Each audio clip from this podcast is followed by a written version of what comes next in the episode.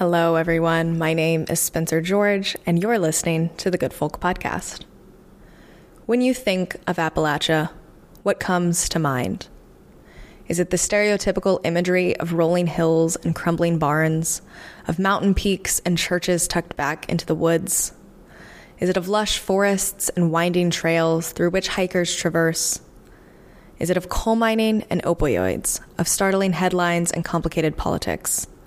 Union histories, and artist strongholds. Appalachia, as many of you who listen to this podcast will know, is many things. Most of all, for a lot of us, it is home.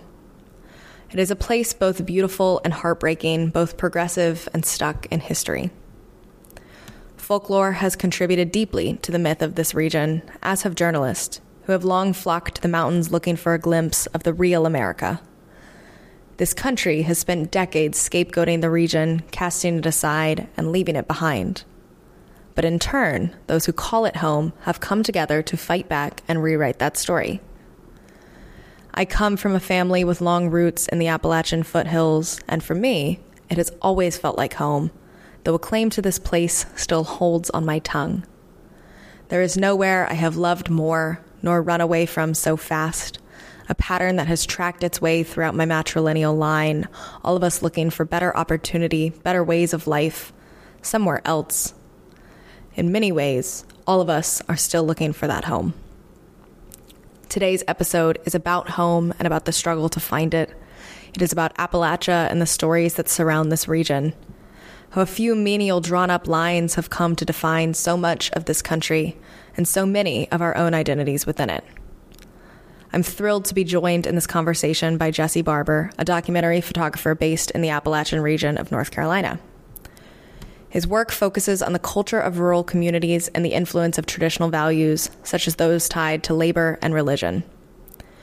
Raised in the rural South, Barber has an understanding of the nuanced perspective in small communities, and he seeks to expand our understanding of how religion, labor, and history intersect with the land today. Jesse articulates so many of the things I have long felt, and I'm just grateful our paths have crossed. His work has been featured in the Washington Post and Rolling Stone, among many other outlets, and has won countless awards. He sheds light on this place, not trying to make it something else, but simply showing it as it is. Like Appalachia itself, it's beautiful, it's heartbreaking, it's home. I hope you enjoy this conversation. So I'll follow up with you with all of that after. But yeah, let's just okay. let's get into it if you're ready. Sounds good. Cool. Yeah.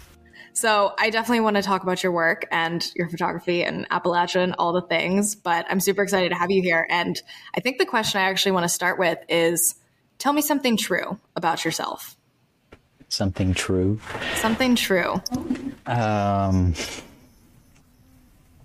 I'm a conflicted person. Got a lot of complex uh, thoughts about my own work, um, Appalachia, and, like representing it, trying to represent a small part of it, I guess. So, is that good? Yeah, that's a good that's a good way to put it. I too feel conflicted, especially when I think about my relationship to home and to Appalachia and to the idea of being a creative person in that place. So that's a great transition, I think, into tell us about your work. Um, obviously, I know about your work, but for anyone who doesn't, how would you describe what you do and your journey into it? Um, well, I guess, I guess I could start with like where photography started for me. Um, I'd say its origin started with um, when I got out of high school, my longest, oldest friend, um, we met the summer before first grade and uh, playing baseball together. But we um, took a trip with his mom and his grandpa um, out west. It was my first time out west, and my mom had a um, like a little Fujifilm digital point and shoot little camera from the early 2000s and uh, wanted me to take pictures. So I like took thousands of photos of just everything. Um, and she also gave me a a journal to write in. Um, and she wanted me to write in it every day and to bring it back home to her because she'd never been out west. Um, I don't think she'd only been to Kentucky, I think, to visit my grandpa's family. But um, she wanted me to bring back things to share. You know, what did I see and everything. So I think that's like an origin of what I still do now, weirdly enough. It's just um, meeting people and having conversations with people, photographing people, um, and then reporting back, and then bring it, bringing it back and to share it. I guess is the main thing that I. Well, I enjoy making the work, but I enjoy sharing, sharing what I'm doing, or sharing what I've heard, sharing who I've met with other people. I guess. I like the way you describe that with kind of the communal piece being inherent to it. I feel like sometimes people will talk about visual work and it's it's meant to showcase, right? To shed light on something. And not as often when it comes to art forms of visual art or writing or photography is it really about the act of bringing it back and having other people be a part of that. Um, and that's so beautiful the way you describe it of wanting to ha- have your mom be involved because she couldn't be there with you. And i think as we're going to get in obviously to the conversation about appalachia but especially with appalachia it's so much of wanting other people to see what we see and what we know this place to be, which, when you look at the history of photography in the region, is very often outsiders portraying that rather than people who really do get to see it up close. Could you tell us a little bit about how you got from that to where you are now with photography and a little bit about the work that you've done thus far? Because your work is amazing. Thank you. Um, yeah, it was after that I was at community college and uh, took a class with a man named David Hessel. Um, he was kind of like an old style photojournalist from like the film days, and um, he's had like a very unique style of teaching photography, and that was my intro to it. Um, and I would photograph. After that, I worked at Habitat for Humanity, built houses, and I would photograph things going on at the houses or events. But I would also uh, use the camera as like an escape to get out of my mom's house, uh, the place I was born, to explore. A lot of the times it was like exploring like the mountains or like hiking and so it became like an adventure. I got into the whole like adventure photography kind of thing uh, for a little while. Um, and then things like really shifted. I like listen to audiobooks driving back and forth to work, and I listened to Hillbilly Elegy. I think somebody told me about it to read or whatever. I had no idea what was going on. It's like we all have an origin story with Hillbilly Elegy where somehow we've all encountered it. And I can't actually remember who it was that first told me to read it or recommended it. And I would like to have a conversation with them now, you know? yeah. Um, so, yeah, it was like I had no idea what was going on. Like, I didn't know what Appalachia was, although I was like in the region technically through government standards. um, you know, talk the language. Uh, grew up in some of the traditions, I guess, but um, didn't know what it was. But then that introduced me to that whole um, world, and I started getting into like looking at looking at Appalachia. And I was like, "This is amazing." Um, so I started photographing in like a more, I guess, socially conscious way, like conscious about myself and my family and where I was born, um, into relation in relation to what was going on in like the country, I guess. And so, yeah, but I guess it it also came at a time when I was like, um, wanting to move away from home, I guess, and move out into the world. So it became like a a process of like myself, processing myself, I guess, of self reflection. Did you feel that kind of as you got into the arts, there was this pressure to not be here? I know that that was something that I felt, um, kind of having that realization of, oh, wow, the life that I've lived is what other people would describe as Appalachian and having these roots and, and not even really realizing that. And then kind of also feeling that pressure of, if I'm going to do this, you know, that's not possible to do here. Mostly for me, it just, there was so little representation. And of course, now you look back and there's so many amazing artists that are from this region and have done incredible things in this region, but that wasn't the narrative that I knew or understood. And I, I found that's a pretty common pressure. I don't know if that's something you ever felt. Um, I think like the idea of being like, I just feel like I never had the um, the ability to think that I could just move somewhere else to photograph. Like that is that is a ridiculous thought to think of. Like growing up, you know, it it was like the parameters of life of how far you could imagine. Well, I guess I could imagine great things, but the reality, my reality was like, you were born here, you were stay in this little circle, you know, find a good job. Um, so those were like more pertinent things, and photography was just like a a thing to enjoy or experience. But um, it, I, I feel like in my journey, it hasn't been until now where I've really started to be like to look at the people who have left um, home or have left where they've grew up and seen how like exponentially more opportunities you get in that experience.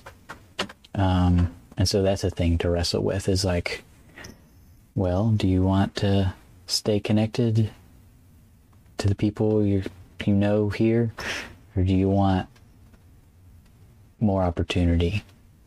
And in the process, do you want to, to become disconnected? I feel like I have this conversation with a lot of people about this sort of Appalachian exodus, right? Of so many young people who are leaving, um, especially now that people often have the opportunities to or feeling like they're going to have more opportunity somewhere else. And then at the same time, I had a friend who said to me, like, I don't want to be a stereotype of just another Appalachian who leaves. And then, you know, you have amazing organizations like the Stay Project and so many just places and spaces that are attempting to show that you can have those opportunities here, but there's still that disconnect when you're growing up of, is that actually possible for me? And, you know, we've kind of talked around it, but what is home to you? Where is that? And what does that look like? So I feel like that might be an important thing to mention. Um, Caldwell County, um, which is, uh, I'm in Watauga County now in Boone and heading, heading east. Uh, uh, you will arrive, if you head directly east, you'll arrive in, uh, in Caldwell County. It's like down, down the mountain, off the mountain, I guess. But, but yeah, I've, uh, I lived there 20, 28 years um, in various locations. my mother, her, she's lived there. My uh, grandfather's, my grandfather and grandmother lived there. Great grandfather and great grandfather lived there. Uh, great great lived in Wilkes, which is just the other next county over, or I guess above Caldwell County. But yeah, it's just been a long time being here in the foothills. A lot of textile workers, furniture workers. Um, I definitely want to talk about the idea of the foothills and Appalachia and the foothills relationship to Appalachia because you we've talked about this, but my family's also from the foothills. We're up in Surry County, and it's hard to unpack my relationship to the mountains and then not being really in the mountains and these like kind of borders of Appalachia. But when you think about home and what it looks like and how it feels, how would you describe your home or your relationship to it? Um, I know that's a loaded question. No, yeah. Well, I want to return to the foothills as a periphery to the mountains, but um, oh, we're gonna get there. Don't worry. yeah, home is. Uh, I mean, it's just a lot of. Uh, it's like a mixed bag of like partially commercial, partially. It's like uh, I don't know how to explain it. Like there's evidence of the past, you know, textile furniture boom everywhere you look. Um, in the places that I've lived. Um, but it's like remnants of the past that's like no longer a reality for a lot of people. So I feel like that's a great metaphor, kind of just for this whole region and the the broader South in general. Of there's remnants of the past that a lot of people want to cling on to, but it's also a reality that ultimately isn't possible in the world we live in today. And there's this disconnect, I think, in so much of Appalachian and Southern studies, or we it comes up a lot for students of Appalachian Southern studies in that people I, I, just describe it to people sometimes as like there's two different Souths and people live in completely different versions, right? There's this version where there's the remnants of the past and so many people still want to live in that. And then there's a totally different version and there's just such a widening gap between them. Yeah. And I like, I feel like a lot of my, my, I guess, focus and photo work kind of like lives in that blurred space of like the history that we that people wish for um, and the reality of the modern world that we're in now. And, and the disconnect and the like the friction between the two. Um, like you think about like my family you would think that like from the stories that my dad tells that he just got out of high school. You know, it's like he's like still talking about his buddies in high school. You know, my uncle talking about his hot rod cars that he got. You know, it's like we talk about the past continually in the present and we continue to bring it up and live kind of like living in it. As Faulkner says, the past is never dead. It's not even past. like the seminal Southern Studies quote, you know? Right. but it is, it's true of, yeah, my family is very similar the way we talk about things. And it, it's hard to reckon with, but I, I do think your work does such a great job of kind of leaning into some of these representations. And I promise we are going to get back to the foothills because I, want, I definitely want to hear your thoughts on it. But leaning into these representations of what people might expect of the South and then countering that with what your lived experience here has been. And we haven't mentioned it yet, but you are a student in Appalachian Studies and you're an amazing photographer and documentarian. You've been published in a variety of incredible outlets and just done, won some amazing awards, done a lot of really incredible work. And I think you do such a great job of kind of placing these two Souths up against each other, both in com- com- comparison and contrast. That's the word I'm looking for. Right. Yeah. Um, and I feel like a lot of it is like um, something that I've like dealt with myself, I guess, is like being in that same mindset. Um, it's something that took me a while to like figure out because um, I lived in a I lived in that, you know, like the reminiscent past, and so um, a lot of my photo work, uh, especially this summer in Kentucky with Boyd Station, you know, um, I was trying to photograph those like physical manifestations of the past and but there wasn't anything there. Like there used to be an old grocery store there but there's nothing. It's just a grassy lot now. It's like how do you how do you try to visualize the past um, for us to like reflect on it now, I guess, and to reflect on like reflect on like where we are now in relation to that past is a hard one, and that that's come up a lot in like my bigger photo work. Um, it's just been a it's probably been like a four or five year long process. Um, titled it "May the Lord bless you and keep you in good health."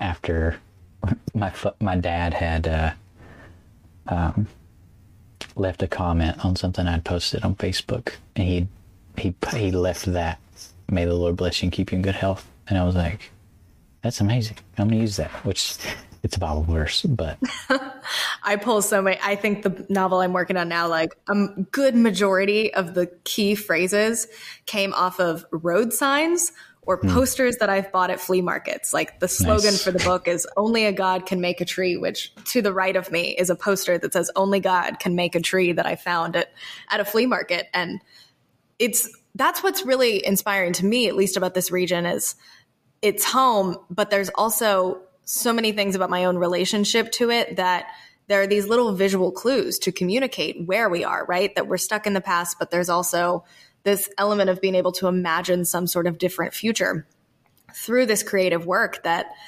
I think is so important to where we are right now, especially when you get into like the rural South and Appalachia, but is also really beautiful. And and I totally agree with you. Like my work has been so much a personal journey of like unpacking my own relationship to home through these different stories and things that I'm producing and trying to figure out, you know, where is my role within it? And I think now we can return back to the foothills because that's something that I think about a lot of who has a right to claim any kind of Appalachian identity. I know for me, like when I first got into Appalachian studies, I was like, yeah, my whole family's Appalachian. That's my identity now. And then I the older I get, the more I think about that. And I'm like, well, I might have been raised in a very Appalachian family who comes from there and has those roots, but I personally didn't grow up in Appalachia. So do I have a right to claim that? These days, I lean towards no. Like I could say I have roots, but it can't be necessarily my identity. Um, and then when you get into these like borderlands of Appalachia, this is something that comes up a lot of, you know, we have these drawn lines around this whole region, but what's to say that somebody on one side of the line has a t- different lived experience than somebody on the other just because one is Appalachian and one isn't? And how do you really define these borders? I would love all of your thoughts on this. Um, and I know that's something you think about a lot in your own work. I spent my summer photographing in Harrison County, Kentucky, um, with Boyd Station. And it's, I looked on the ARC map and the ARC like goes around that county for some weird weird reason.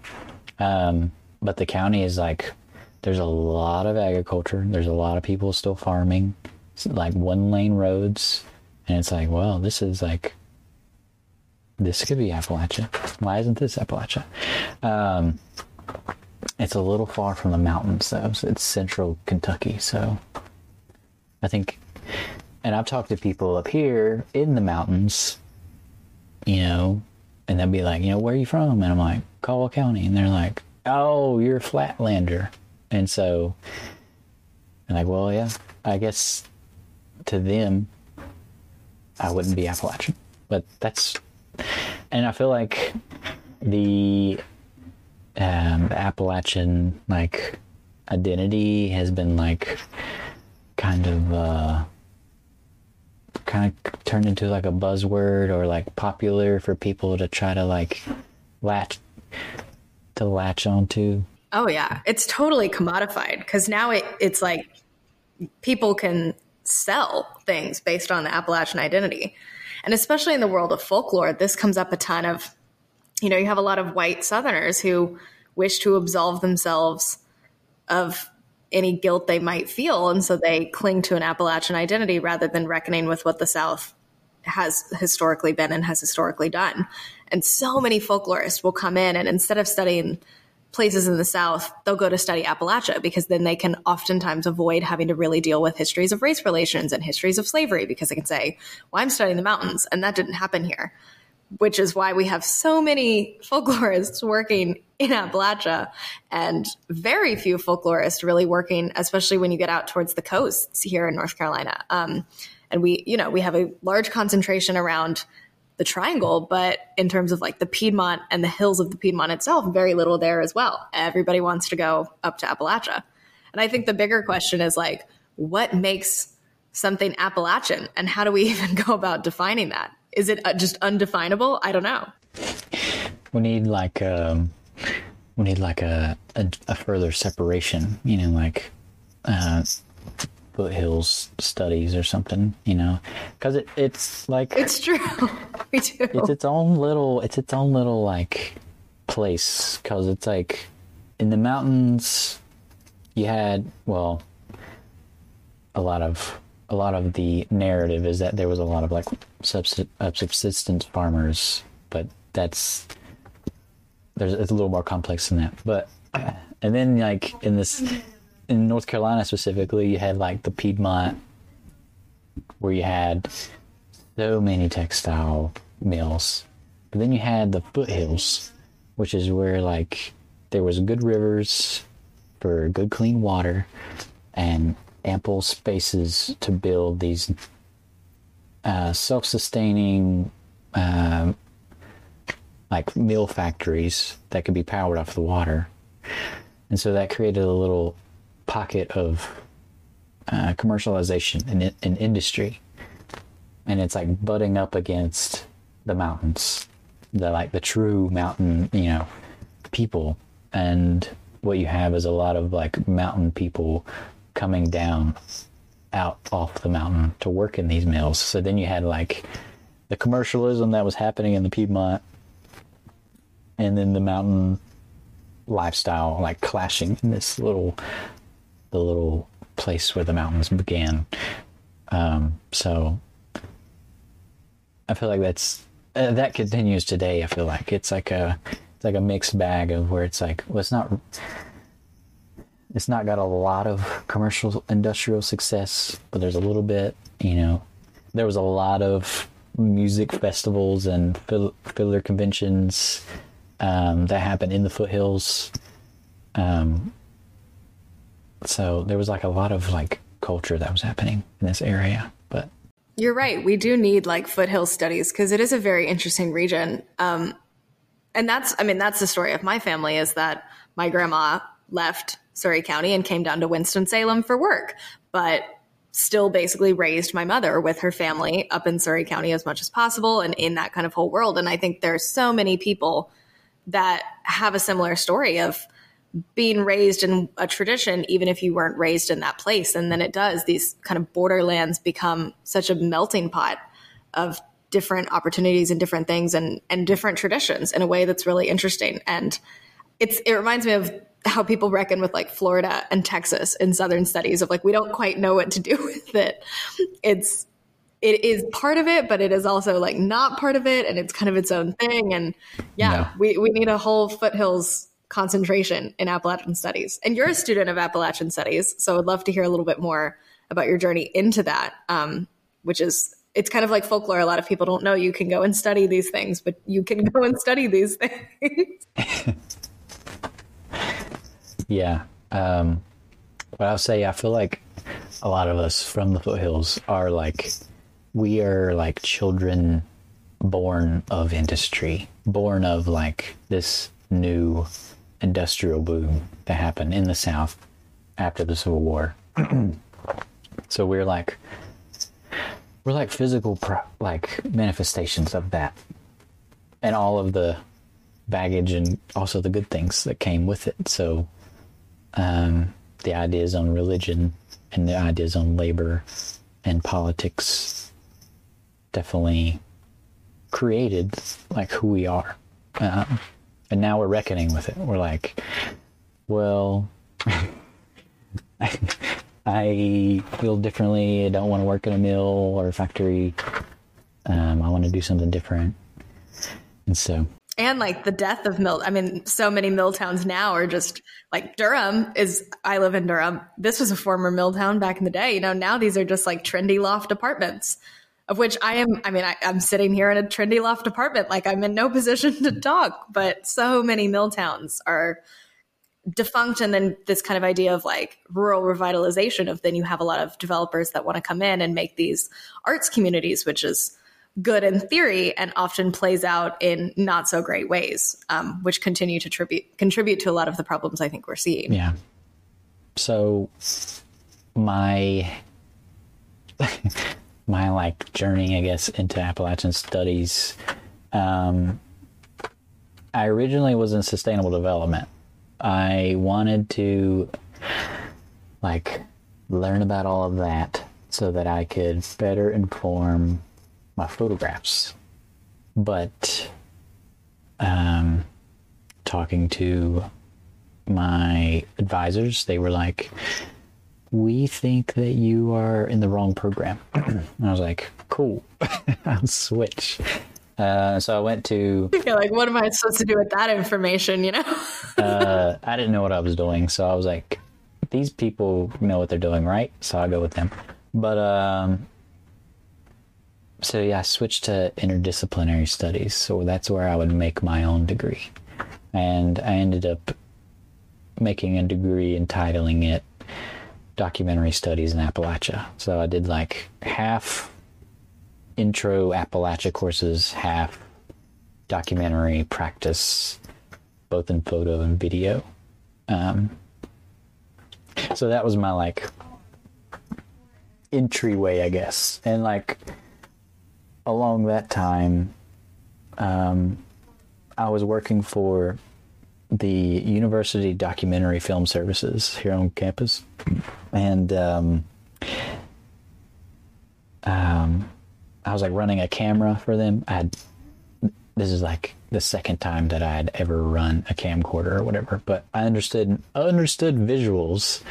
It's the same practice. It's just moving visuals, right? That's what I'm telling myself now that I'm taking documentary courses. I'm like, yeah, it's it's the same thing, yeah. right? It's all the same in theory. shape, line, you know, composition, it's all the same. There's a little bit of difference. Whereas in photos, you want some like, you want free space, but in documentary, you want like full, you want full space. But anyway, um, I was helping a grad student with South Arts work, and I made a little video from one of the fieldwork visits, uh, interviewing a molasses maker and they were like, "This is great. You're gonna be the next South Arts graduate worker." And I was like, "Okay." So throughout the rest of my undergraduate work, I worked with South Arts to do field work, and then now here I am, two two and a half years later or something, um, still doing field work for them, uh, South Arts in my master's program. So, and that's like been like the, it's been a huge piece to like keeping me here and keeping me engaged is a, doing a lot of that work because, um, I mean, theory is great, but practice and meeting people and uh, you know, being engaged with stories is that's that's the real stuff that matters, I think, to me. But have you felt when you go into communities, and especially rural southern communities, to do field work on behalf of an institution? I know coming from Chapel Hill, especially if you're doing work in the mountains, there is a large distrust of the institution because it's why do you have all this all these resources and all this funding and you know now y'all want to come to the mountains um, is that something that you have felt of kind of this distrust of the academic world, or how do you negotiate and navigate your position as somebody who's working with the university, but also has deep ties to the places that you're working in? Yeah, um, I feel like Chapel Hill has a a different reputation than you can rag on Chapel Hill here. It's okay. uh, as the state's premium uh, premium unleaded uh, education for the uh, built on plantation money and all that kind of stuff. Uh, App State, I feel like, I mean, App State is a bit of a, how do you put this? A bit of a problem for the Boone community, as in like this, the issues that students have, housing and jobs and all this kind of stuff. There's just too much there's not enough space for everyone. Um, i feel like when i'm doing field work i it's weird. I don't know. I never really thought about this but i don't have a filter of you know appalachian culture and uh, i am a representative of appalachian state university. I'm think of myself as like a you know, my own representative. Like, I'm me, Jesse Barber, is there to meet with this person to hear their story. Um, so, yeah, I I haven't really had much like, you know, friction with like me being part of this institution. I mean, a lot of people don't even know what South Arts is. Um, so, um, and a lot of people that I interview are people like that are on South Arts list that are like grant awardees. Um, so these are like these are well a, a few of the quite a few of them are well established like artists and they need monetary help to build something or build a studio or fix their house or buy supplies. So it's a lot of different things. But so are those people that you're then coming in and doing like documentary work with on behalf of South Arts, or what's your fieldwork process like? I'm always inter- as a field worker, I'm always just interested in other people's processes. Yeah. Um, so South Arts gives me like four people, like each semester. It's like we need you to interview these people, and then I have to fill in the rest of the I do seven in total. So, you know, you get three other people that you need to identify and like reach out to. Um, those are the more difficult ones to try to like poke around and be like, who, who do I, and also be like, well, does this person fit under the category of folk art? Which is kind of frustrating to be like, Oh, we could have a whole conversation about the category of folk art. Right. Because I find I run into this a lot of in folklore traditions, storytelling, obviously, big deal. However, everybody loves oral storytelling, and there's very little room for like traditional. I don't even want to call it traditional because my my advisor once said a lot of the work that I'm doing is folklore futurisms and mm. looking at like what do we do with fandom objects and Harry Potter wands being sold on Etsy. But but really what I'm most interested in is always like written storytelling. And there's not a lot of room for that. It's not a traditional folk art. You might have things like if I'm going to sit up here with a banjo and tell you a story, then yeah, that's a traditional folk art. But if I'm going to write it down and just give it to somebody in like a booklet, maybe if the act of making the book itself was you know i'm hand binding it and i'm making my own paper then it's a folk art but there's so many antiquated categories in these fields of study that you're right the definition of folk art is something we should probably change. Yeah and like the, the idea is like well did they learn it from their their parents? It's like no but they did watch a youtube video. Does that count you know, it's like. And then that gets complicated again when you talk about what we were thinking of this kind of like exodus and migration of people.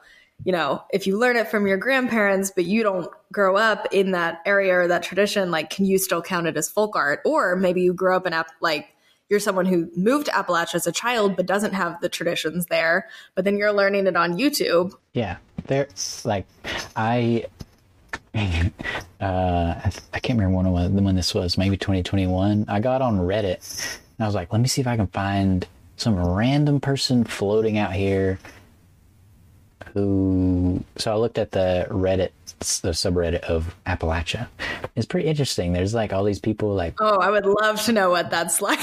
like there's people like living in Washington State who are like that are engaging with like Appalachian culture, and it's like, well, how do we how do we bring that into the fold of the conversation? Um, where yeah, we're just living in a wildly different world, and uh, no place is like a sacred safe haven. It's like everything is accessible uh, at this point, and um, boundaries are becoming I don't know. It just seems like boundaries are becoming less important because it's like someone who lives in Cincinnati, Ohio, can be like, "I'm Appalachian," you know, because of my grandparents live there or something. You know, it's like, and so I've like thought about my own identity of like Appalachian. It's like, does it really matter? I don't know.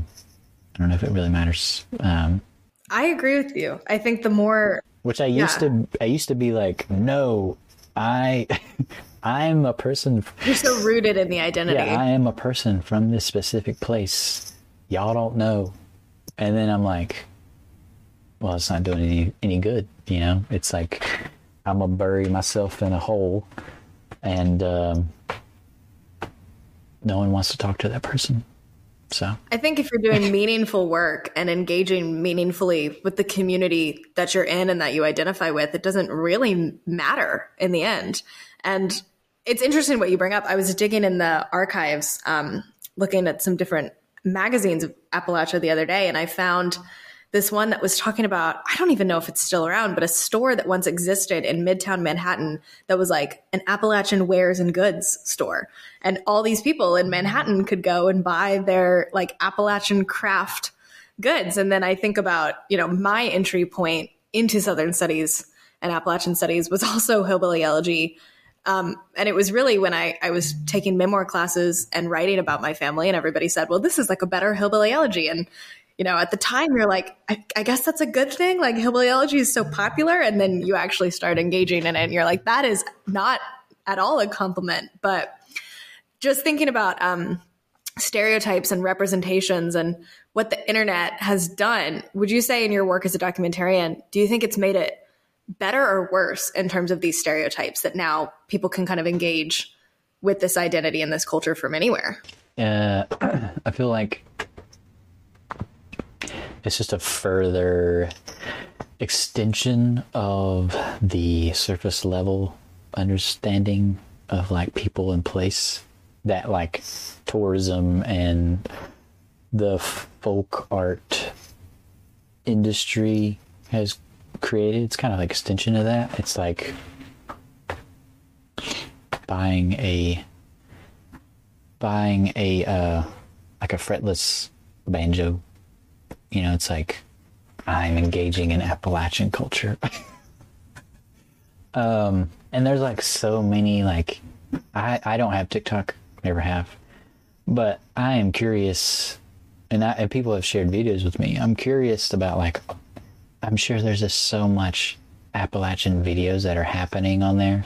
Oh, there's so I recently got on TikTok and became bombarded with it. And one of the most fascinating things to me is there there's this big trend on TikTok especially where people talk about, you know, don't go out alone in the Blue Ridge Mountains like late at night and all of these different legends and stories. And so much of my work is in legends and stories. And I'm like, well, I grew up in spending every summer with my family in the Blue Ridge, and I spent many nights alone in the wood. Like I've never heard this, but then you almost start to like second guess yourself because then it's like if so many people are talking about this, like am I just missing out? But then you have a lot of people who actually are from Appalachia who are like, I don't know what y'all are talking about, but this has been like everywhere. It's all over TikTok, and it's wild to me of where did this come from and as someone who works so much in like myths and legends and narratives and how myths of the South get passed down, I find it like a fascinating example of transmission of suddenly I have my friends in Ireland and Australia texting me being like, what's happening in the blue? Are you, isn't this where you're from? Like what's happening here at night? And me just wondering like, how did we get there? Like the way in which these stories get passed down, I think speaks really broadly for the region as a whole of nobody really knows where these things come from. And yet somehow a lot of us buy into them in so many different ways, whether it's a good story or a bad story. I don't know about this one on TikTok. I guess the closest thing is like snipe hunting. I guess it's like the, you know about that? no. No, don't know. uh, yeah, you you know, it's like a a trick that you do with people that you, um, you know, it's late at night, you're all hanging out, and you're like, y'all want to go snipe hunting, and there's someone who doesn't know what that is, and you're like, what's a bird? It's like runs around on the ground and you have to like take a trash bag and with a stick and like beat on it on the inside of the bag and like make some kind of like hoot and hollering like out in the field like and you leave that person out alone doing that and it's it's kind of a trick you play on people I'm amazed this hasn't been played on me before because it seems like I'm a prime target. Yeah. now I'll know. Thank you for the tip. Yeah. Don't go snap hunting. Make other people go snipe hunting. Yeah. But, if you learn nothing else from this podcast, that's what you learn. Don't go snipe hunting if someone asks. Um, but like, there's like, yeah, there's like all those like the stories of the people in the Blue Ridge, whatever, and the there's flat footing, there's like banjo playing, all all these like manifestations, and you know, being here in Boone and App Studies, it's like, whoa, there's this whole world of like all this like folk kind of culture. But I like have not taken any folklore classes or read any of the folklore classics where if there are lists I don't I don't know of them but um there are you could probably avoid most of them I think I'm pretty sure someone else told me the exact same thing who went through a folklore program. They were like, "You, you're fine if you don't read them." Um, but I was at the American Folklore Society meeting in Tulsa this past fall, and just engaging with all those other types of folklore, like gaming and like memes and folklore futurisms. It's yeah, my whole like, thing.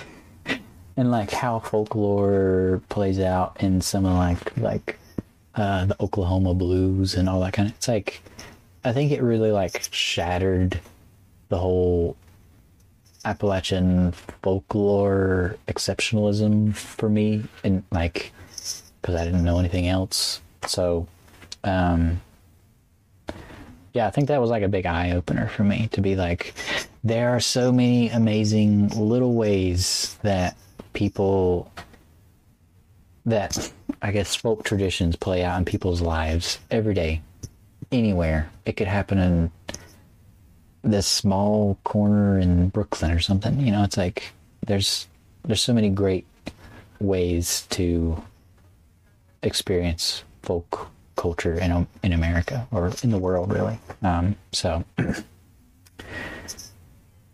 and I just feel like the ways in which it presents itself in Appalachia are very like very obvious and they're very commercialized and prof you know they're commodified I guess more easily. Would you say that has contributed to kind of the outsider perception of Appalachia, which is often interested but not positive, at least in my experience? yeah. Yeah, it's like they don't have to think. They don't have to think deeply about it. They just, you know, um, it could be anyone with a pair of overalls on or something, and it's like, whoa, look at this Appalachian person. And then the people here are like, oh, this is so frustrating because they don't represent me or us and that happens a lot. It feels like you know you see like an article. I've had someone send me articles. A guy that I know, I don't want to name any names, but and not that I, you know, he, I'm sure he'd be fine. But uh, he's from Tennessee. He had sent me an article that was wrote in 2016, and it was like in his county, and the journalist did a terrible job like representing like his hometown, his people, and he, you know, talking about Trump country, obviously. Um, I was gonna say 2016. And, I can take a guess as to what that's about. um, but it's like that happens so many times. You see like a news article or something, and you're like, oh, my gosh, you kidding me? Um, and there's just like, not that I'm an expert in like knowing the the right talking points or like and knowing all of the issues to talk about that need to be addressed. There's a lot of them, but um, I just feel like the true heart of the people that live here, the narrative isn't centered on like on that. It's like a superficial um, level misses the true story, I guess, the true narrative. I think it, people are able to focus on that as a way almost to circumvent like deep engagement with some of the real problems that we're up against, um, both in Appalachia and in the South. That so, and I want to talk about your work with this because so much of your work has focused on labor and climate, um, which I haven't worked as much in labor, but I have worked a lot in climate, especially on the coast. And I find that a lot of journalism that comes out about these places tends to lean so heavily into the politics and the stereotypes that we're not actually talking about some of the real issues that people really are dealing with every day. And I think your work does a good job of engaging with those. And I would, I hope to see more artists continue to do that. But could you tell us a little bit about both labor and climate, which are two things you've engaged in your work and, and how you've brought them in and why they feel important to you? I just feel like, um, like in some of the readings that I've been doing recently for classes, it's like brings in like so many. There's just such a complex uh, discussion to be had that I don't know if it can be um, facilitated by an outside organization. Um, it needs to happen here with these people. Um, and then that story can be shared, you know, outside the region with people that need to engage with it. But I feel like um, climate and labor are interesting to put side by side because it's like um, those are two very politicized. You can tell which which side of the aisle you would be on if you are in favor of labor labor or in favor favor of climate, you know, issues. And but what's happening here in the mountains, it's like, or here in Appalachia, I can't speak for the whole region, by the way, when I say Appalachian, but southern Appalachia, um, people, people need and want jobs. Like, that's just a fact. And for people to have and want jobs, you're gonna have, there's gonna be a little bit of like a give and take on the climate, you know. Um, issue or the climate talking points. Um, and so I feel like that complexity is not always um, addressed, I guess, in the uh, conversation.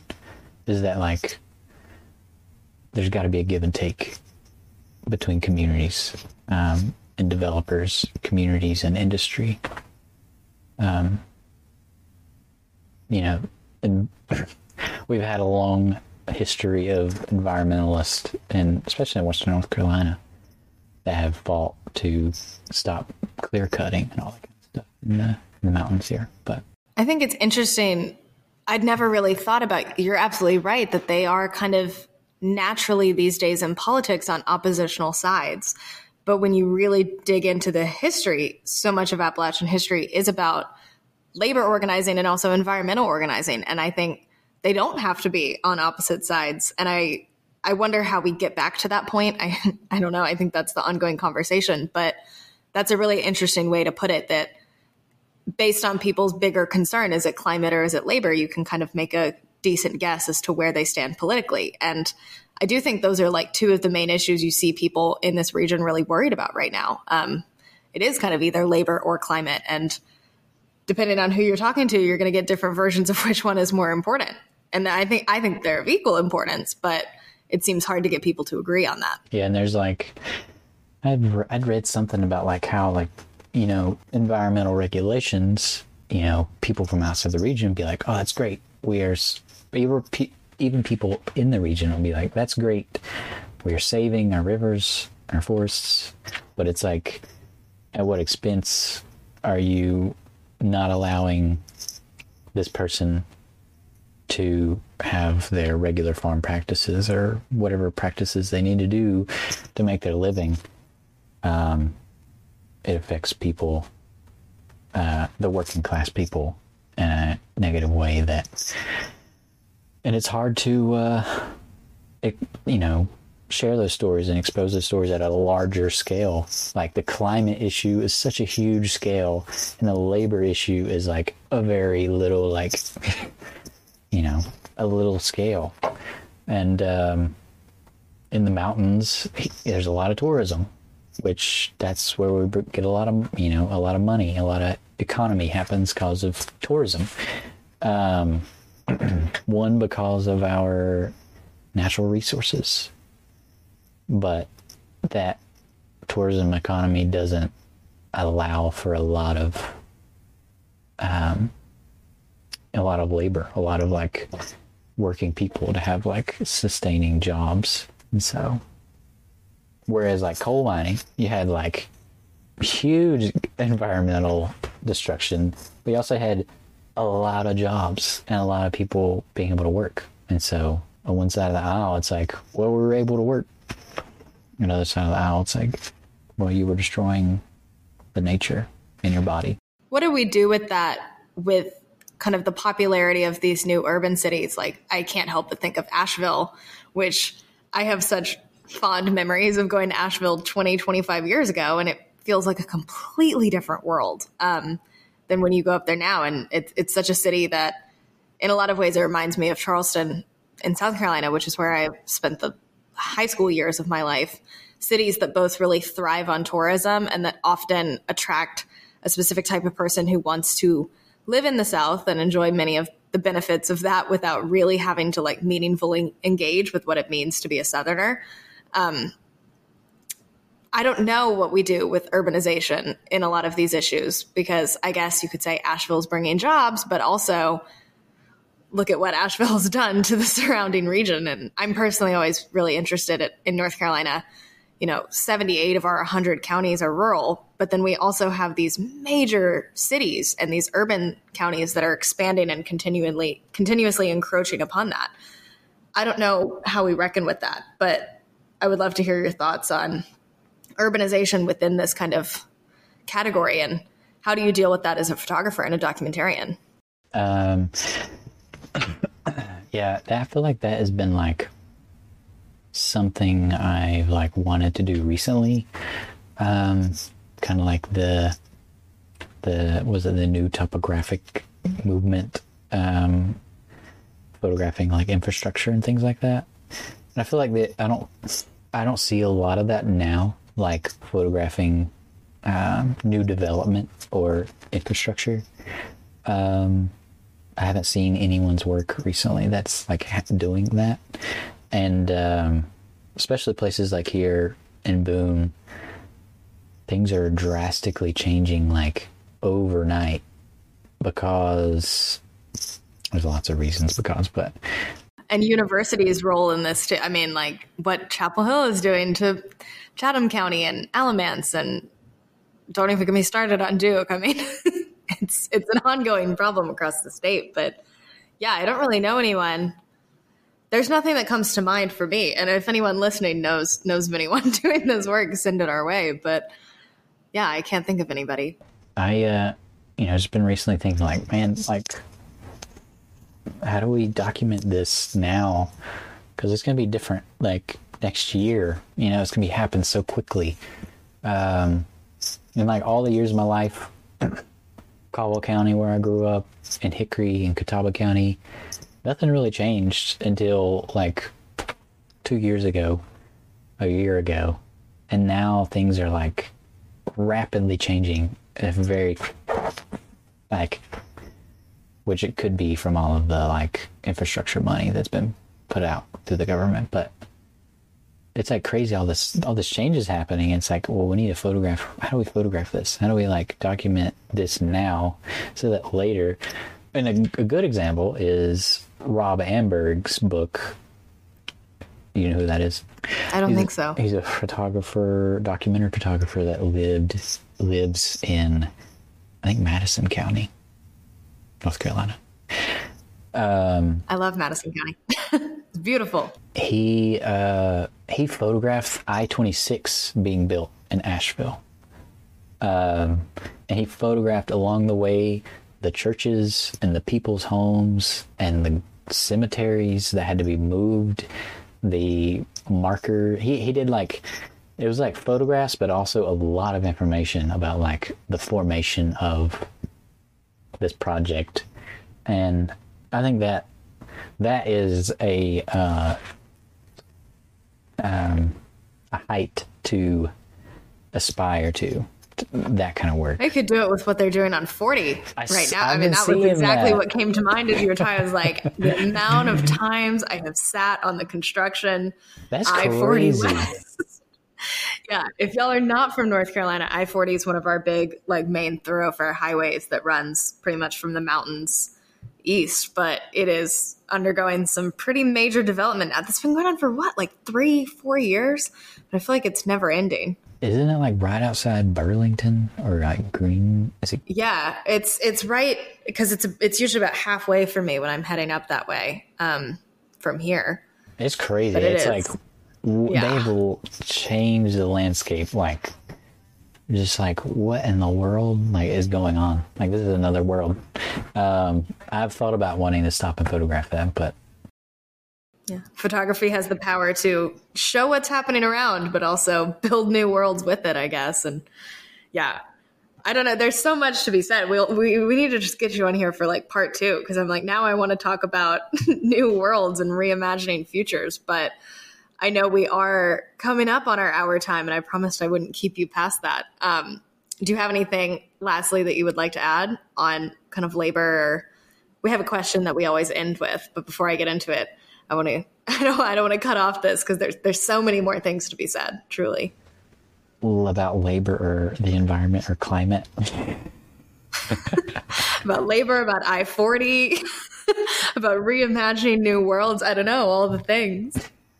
Like I just want to say, if you visit their area, just say hello to someone you know that you meet, or uh, take the time to be intentional and observe like your surroundings more. I guess, um, and just being aware of uh, of where you're at. I guess, and you know anybody anybody's welcome. You know, everyone's welcome. Like, come talk about Appalachia, engage with Appalachia. Um, leave Appalachia if you want to. Come back to Appalachia. uh, I know it's not about. I know it's not about labor, but I don't know. I just feel like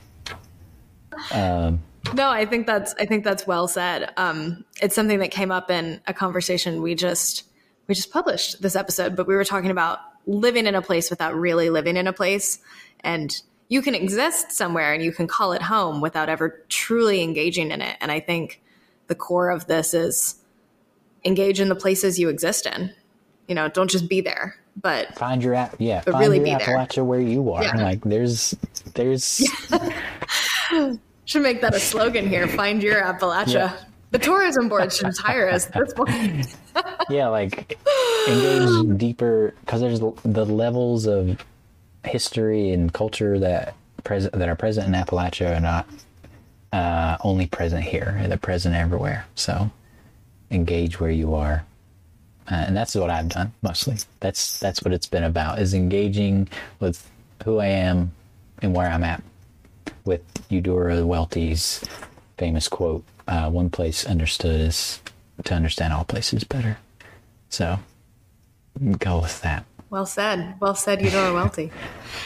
Our final question for you, and this is for everybody. I'm kind of springing it on you here. Sometimes I give people warning, most of the time I don't. Um, and you can take it however you would like to. But our final question tonight is what do you believe in? Whether it's for yourself, for Appalachia, you know, we like to always end with a, a hard hitter. let's see what i believe in gotta throw it on me like that It's funny because every single time I do, sometimes I try to. I always tell myself I'm going to warn people at the start so they can think about it, and then I always forget and never do. And everyone has the same reaction. They're like, "Seriously." um i believe we're gonna be all right i think that's uh i think we'll whether appalachia as a region like continues or dissolves or whatever you know it's like um above all things we're we are human. Um and as Terence of Afer said uh i'm human therefore nothing human is foreign to me. So um i believe in the common good of uh of everyone that uh that we all can be neighbors I love that. I agree. That's where good folk came from. Is I just believe they're good folk, and they're good people if you're willing to look for them. So, Yeah. Jesse, thank you so much. Um, I want to keep talking to you for like hours and, and rant about Appalachia. But for anyone who wants to follow your work and engage, where can they find you? Um, at J underscore Barb on Instagram and um, my. And we'll link. We'll link to everything. So Yeah. don't worry if it's like exactly right. Yeah, uh, I have a website where I feel like if you want to engage in a more slow, n- a non-distractive way that Instagram is, uh, that's um, that's my preferred space of engaging with. You know, websites are the the better place to engage with people's like visual work. So Yeah, and definitely check out Jesse's photos because they're they feel, at least for me, very resemblant of the home I know in a really beautiful way. And yeah, it's amazing, and I'm I'm so glad to have you here. To anyone listening, yeah, thank you so much. yeah, thank you for being here. Thank you for listening. Have a good day, good night, be good, stay good.